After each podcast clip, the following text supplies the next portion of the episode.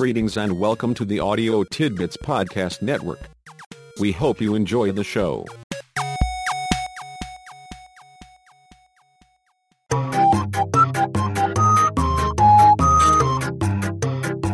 Is there someone where you work who absolutely, totally, and unequivocally drives you up the wall? Do you sometimes feel like climbing the wall all by yourself is the quickest way to escape? If you are saying yes, yes, yes, you have had first hand experience with the frustration factor, up close and personal. The players of the world are alive and well and ready to drive you up the wall. Some are aggressive, some passive, some are extroverts and others introverts. Whatever their personalities, they are mostly motivated by personal needs, status goals, and insecurities.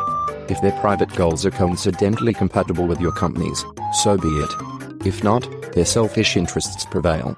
Rich is an experienced player. Rich's approach to driving people up the wall is BTB, by the book. In a less linguistically correct time, we called this CYA. His main play is to do things the same way he always does them. What has worked before is likely to work again. He knows people seldom find fault with his handling things in the usual way, whether it works or not. Next, Rich always looks at how things can go south and little at how they can succeed. He asks, What are the three strongest reasons for not doing this? His motto is nothing ventured, nothing lost. Finally, any time he has to do something that has some risk, he spends most of his time figuring out what to say if it goes south. Of course, the best thing to be able to say is, I was uneasy about this but went along reluctantly. I handled it the same way we always handle things. I did it by the book. Rich's play calls for doing things the same way he always does them. He avoids all risk whenever possible and has an explanation for failure made up ahead of time. Sure, there is a more simple version of Rich's play.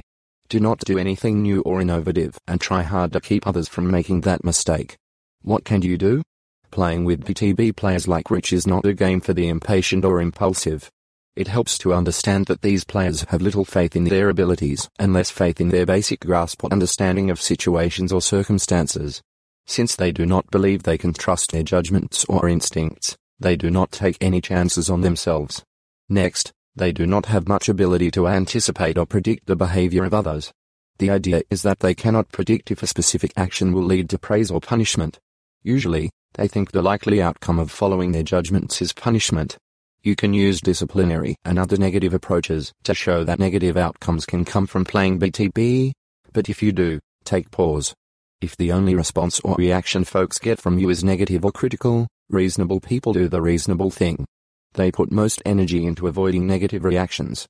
Consider the possibility that the BTB player is a product of your negative behavior. Suppose you're Rich's manager. His rigidly sticking to the way he has always done things is driving you up the wall. He never uses his personal judgment even when he knows that the old way will not work. You can say, What do you think? Is there a better way to do this? He may say yes in some situations or no in others, depending on what he thinks is safest. Whatever he says, the question is then, why would you go that way? The idea is to walk this BTB player through the decision making process. In most situations, you can close with, you seem to have some ideas about this. Use your best judgment.